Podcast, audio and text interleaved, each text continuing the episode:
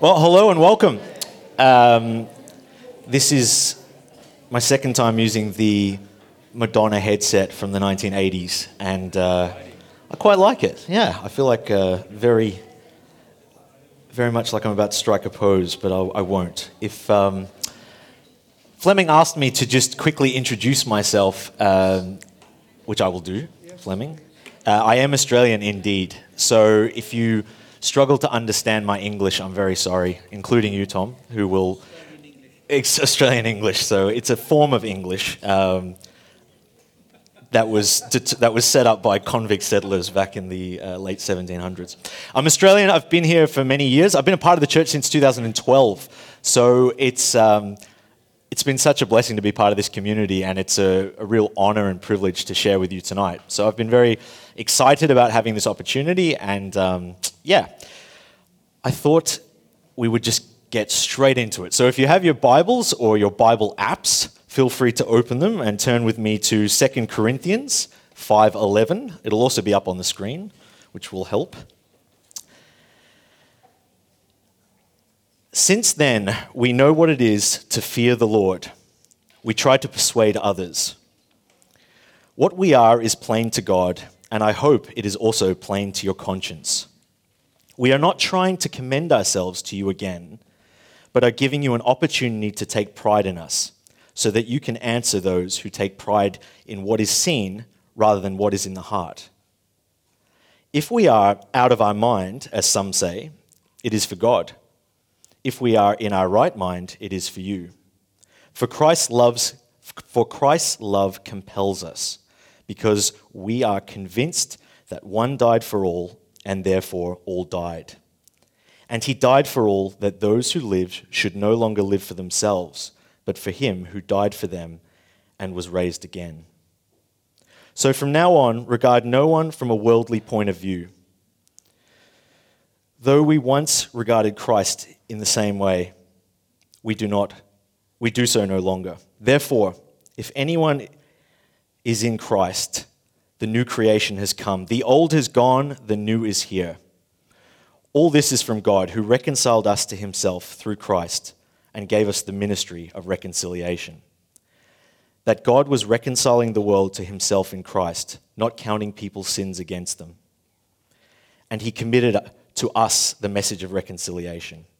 We are therefore Christ's ambassadors, as though God were making his appeal through us. We implore you on Christ's behalf be reconciled to God.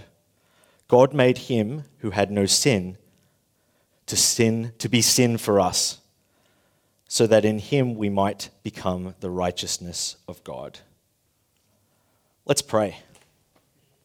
Dear heavenly Father, I thank you for the opportunity for us to meet this evening. I thank you for uh, this wonderful community and the fact that we can uh, live in a country where we have the freedom to attend church and to hear from you, Lord.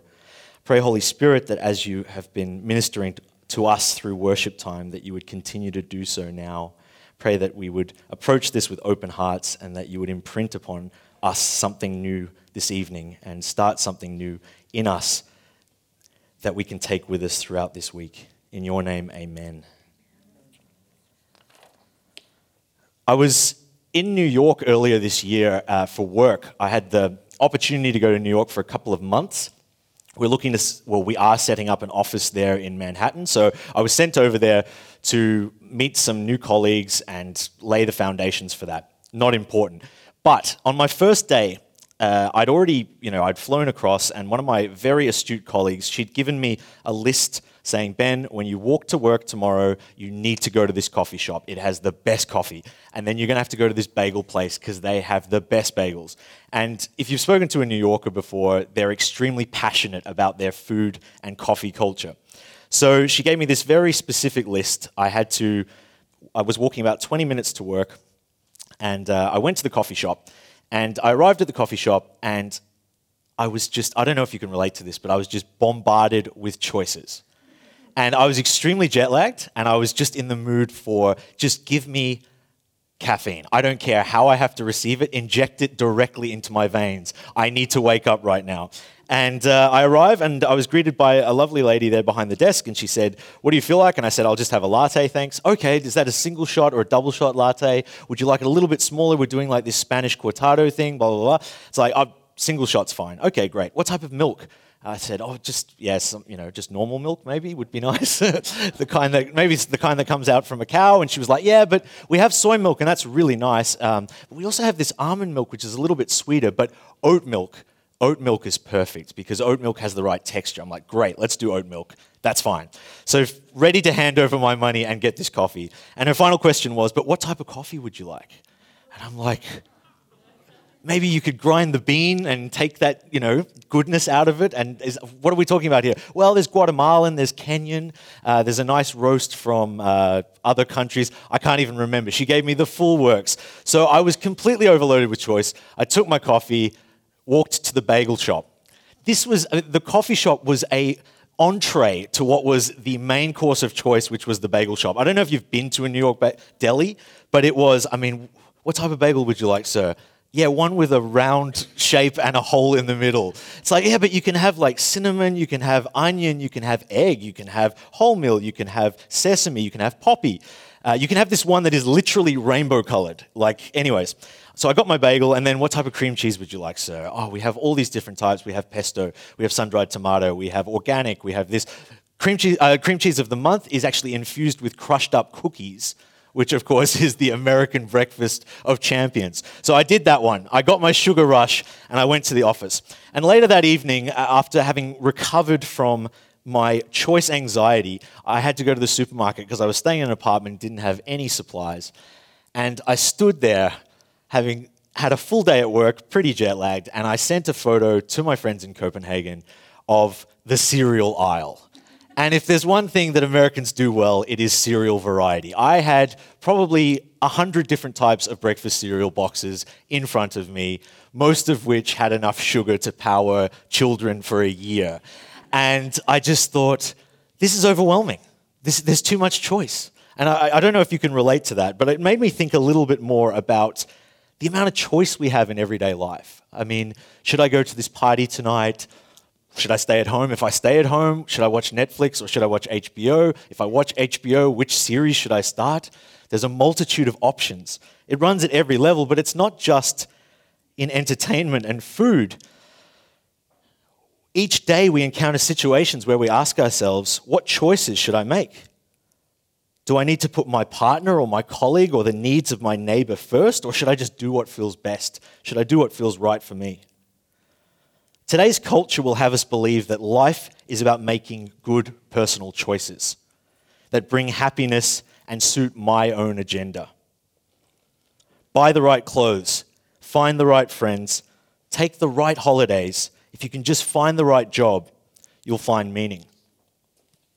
So, what I want to talk about today is what Paul was alluding to in his letter here to Corinth about what it means to be an ambassador of Christ in a world of endless choices. I was compelled to examine today's scripture because I actually spent the last, well, two weeks ago, I spent 10 days with uh, my mother who was visiting Europe on, on a tour through Greece and Turkey. My mother is a theologian, and she was given the opportunity to lead a historical tour of following Paul's footsteps. So I was reading a lot of Paul's letters and I got very excited about this particular scripture and got excited about the context that Paul found himself in. And I think it's worth spending a couple of minutes to unpack what was going on in Corinth when Paul wrote this scripture to get a better understanding of the situation he was in and also, I would argue, realize that the scenarios were very, very similar to the culture and the world that we face today.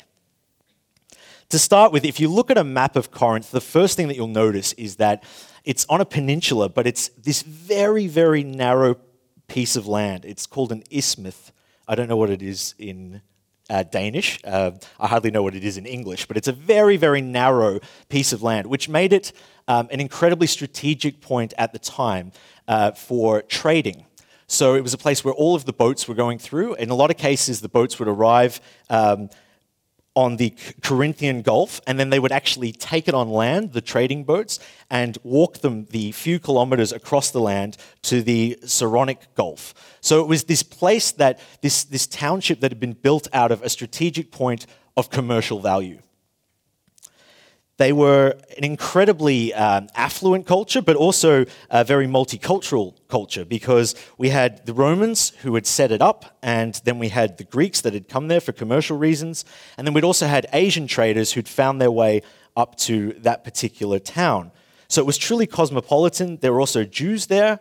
Um, we see when we look at the ruins that there were enough Jews in the community to create, um, to build their own synagogues. So it was this kind of epicenter of commercial vibrancy and wealth. They had a lot of money, but when it came to their reputation, Corinth was just known for being Sin City. It was like the hedonistic paradise. This was, Las Vegas has nothing compared to what Corinth was doing back then. Um, there's a prominent site. Uh, this is a photo of Corinth, but if you were to rotate 180 and look back, there's this really steep mountain that would kind of hover over Corinth. Um, and this was the site where they actually built a temple to Aphrodite, the god of fertility. And up on this mountain, that's where all of the crazy sexual exploits would take place. And so, you know, it's a place where you can worship whatever god you want, you can do whatever you want behaviorally, and the culture is open, very open minded. I don't know if you can draw any parallels to 2019 in Denmark, but I feel like where choice was of abundance, Paul found himself in a place that didn't exactly feel primed to build the early church. So he arrives and he stays for 18 months. And then when he's left, he goes away, he furthers his ministry in Ephesus, and he receives word that um, the church is struggling. Many of the followers have walked away, they've succumbed to immorality, and they're unwilling to turn their backs on the culture of the day. So, Paul, in these writings in 2 Corinthians, is imploring the church, the early church in Corinth, to recalibrate their lives according to what he sees as Christ like behavior. He wants to challenge us to be ambassadors of Christ in a difficult cultural environment.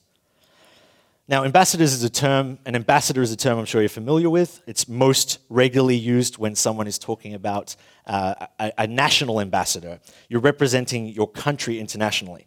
So if I was the Australian ambassador to Denmark, uh, and I don't, you know, I don't think that would necessarily be a good idea, but um, I would be essentially representing Australia. So you would then say, okay, well, Ben thinks this way, or Ben has this outlook on life, or Ben has these cultural quirks. That must represent his country's set of values.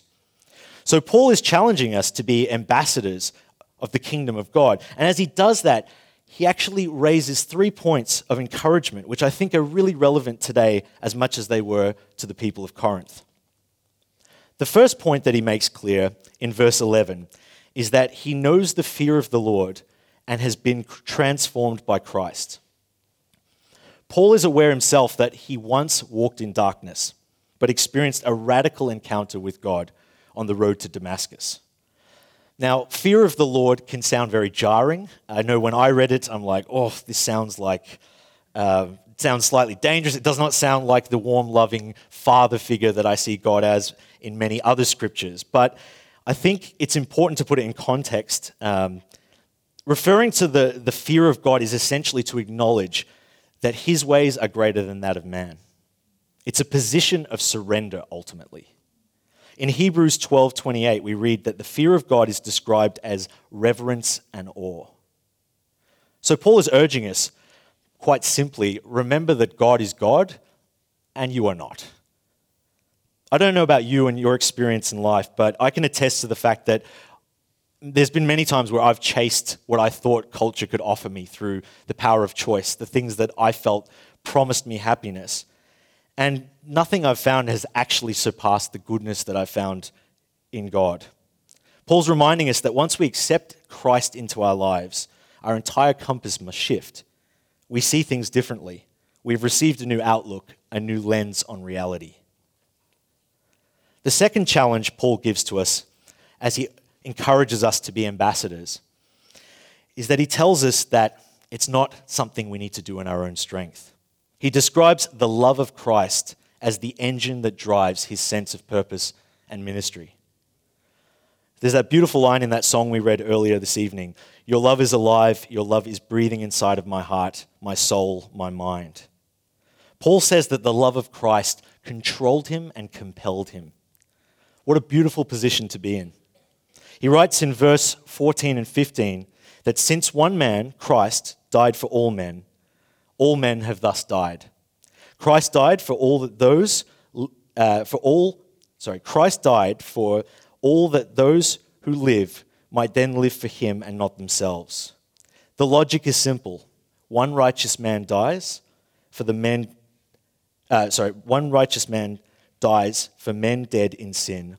All who respond to this news with repentance of sin and belief in this one man receive their lives back in return. So it follows how could we not want to live for Christ's sake and not our own? Theologian Charles Spurgeon says the love of Christ had pressed Paul's energies into one force, turned them into one channel, and then driven them forward with one wonderful force till he and his fellow followers became a mighty power for good, ever active and energetic. The reality did not simply make logical sense to Paul, it moved him. My encouragement today is that you'd be reminded that the joy and peace that comes from knowing God's love is something to be enjoyed, but I pray that it may also act as an engine, a driving force for us to motivate us to represent Christ to others, demonstrating the love that we ourselves have been blessed to encounter. So, Paul talks about being transformed by Christ, that Christ's love is compelling. And finally, he addresses the concept that we are reconciled in order to bring reconciliation. It is God who accomplished the reconciliation with the world in Jesus Christ. God's perfect plan changes everything. The fact that he would send his son in order to die the most painful of deaths humiliation at the cross in order that our sins would be redeemed and bring about ultimate salvation. This is the true reconciliation. And we, we are encouraged as a result to be reconcilers in our own neighborhoods, friendships, and families, speakers of truth, and those who demonstrate love. As it says in Acts 1, empowered by the Holy Spirit, we are called to take the message of our King to the ends of the earth imploring men and women everywhere to be reconciled to God.